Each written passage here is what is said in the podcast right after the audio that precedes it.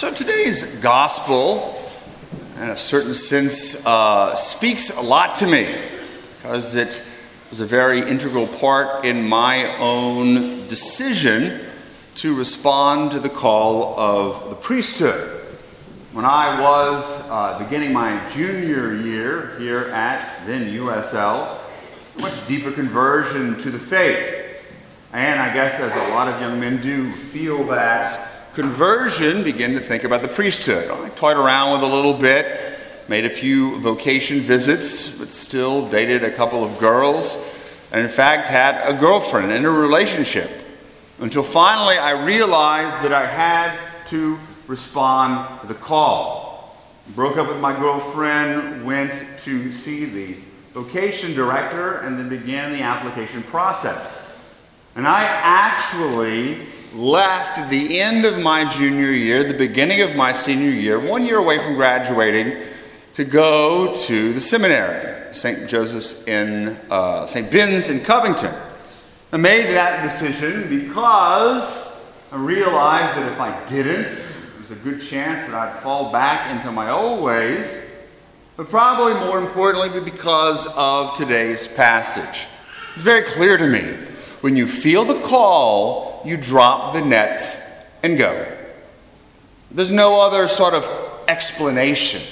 Could have gone to the Lord and said, Well, let me finish. Let me do this or that. The call for me was experience as a command. You follow me. And so I dropped my nets and left. And to a certain degree, in my own life, I understand when young men feel that call. Sometimes it's not very strong, but when it is, my advice is always the example of the apostles. You drop your nets and you follow, and you quit making excuses. But I know how hard that can be, and I guess that's why tie back to today's first reading. You see Jonah in that sort of great parable of the Old Testament speaking to the people of Nineveh to convert. But we all know the story. Jonah was called but at first, he went in the other direction. He tried to run away from that call.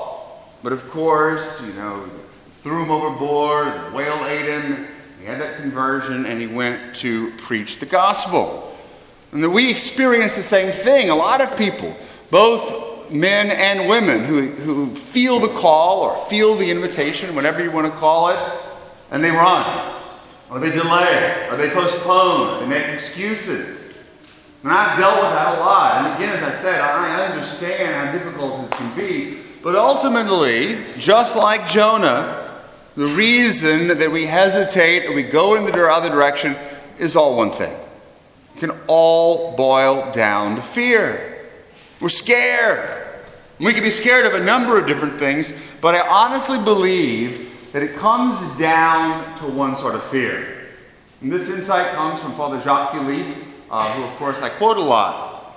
Basically, the fear that God doesn't want us to be happy.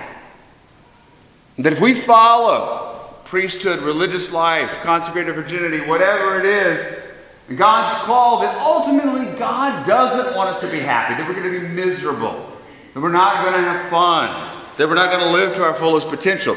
It comes down to fear, but even deeper than that, it comes down to a distrust of God the Father. Because ultimately we fear that God doesn't want us to be happy, then we don't really trust that He's a loving Father who wants what's good for us, who wants us to find enjoyment, who wants us to find fulfillment, who wants us to be transformed in His love. That ultimately it is a lack of trust in God as our loving Father who wants what's good for his children. How to overcome that, and we'll talk about that in a bit. But I want us to imagine, though, another scenario. And this is sort of the point that I really want to drive at today. Jesus comes and he calls the apostles. He calls James and John, and they drop their nets. And as we hear in the gospel, they leave their father Zebedee. But let's say after they come back, a day or two of following the Lord, they come back and Zebedee and his wife, I have no idea who it is, sits him down and says, James and John, we need to talk to you. We have some very serious concerns. concerns that you're stopping your job and you're following this guy, Jesus. You're giving everything up to go after him. What's wrong with you? Maybe they'll sit down and, and try to persuade them that shouldn't really go. You're not going to have the security of a job. Maybe why don't you take some time to think about it? And then when James and John refuse to do so, then they try to manipulate them, give them the guilt trip. Well, how could you abandon us? How can you leave us? Begin trying to mess with their minds, and finally, when James and John don't want to do it, they finally threaten them. If you go, we're disinheriting you. We're cutting you off. How can you do this to us? Using scare tactics, fear tactics. You think this sounds crazy, but I see it more often than not. Young people who feel the call are ready to drop their nets, and parents who raised them Catholic, who sometimes go to Mass, begin using these types of tactics to dissuade their children from following. Now, part of me wants children to follow the Lord's will become very irate, and I'd like to lambast them. I'm not going to go into that today because I realize that often, just as there's a deeper root in the fear of the young person from responding to the call, there's also some much deeper issues with the parents. Could be selfishness, could be a lack of faith, could even be mental illness. But ultimately, comes down to the same thing fear. Fear of losing their children, fear of losing control, fear that strikes at the heart that ultimately goes back to the other thing a lack of trust in God as Father. That He will provide for their children, that He wants what's good for them, that He wants what's good for the parents. Not going to make them suffer. In fact, He's going to bless them if the child responds. But just like the young person who's called, they often have a very hard time to see this because they don't trust that God is their loving Father. And so, in either of these situations, what should a young person, or even maybe an older person, who feels the call to the priesthood of the invitation religious life do? Particularly if their parents are pushing back, or they fear that their parents will push back. I think certainly the need to respect the parents. That commandment does not go away. To honor thy mother and father. But the fact of the matter is, if you're 18 and you're an adult, you take their, their response, but you ultimately are going to have to take a stand.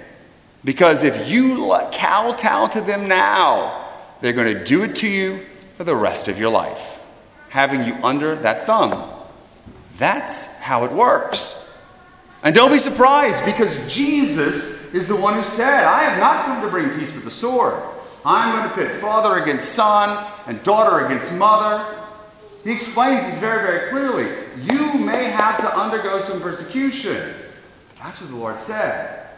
And so there needs to be that courage, that willingness to take a stand and say, I respect your opinion, mom and dad, but I got to go and pray and hope that their hearts will change. Parents, again, realizing the same thing. If your child's 14 and wants to go off, I understand that. But once they come to a certain age, you are going to have to let go of control and let go of them.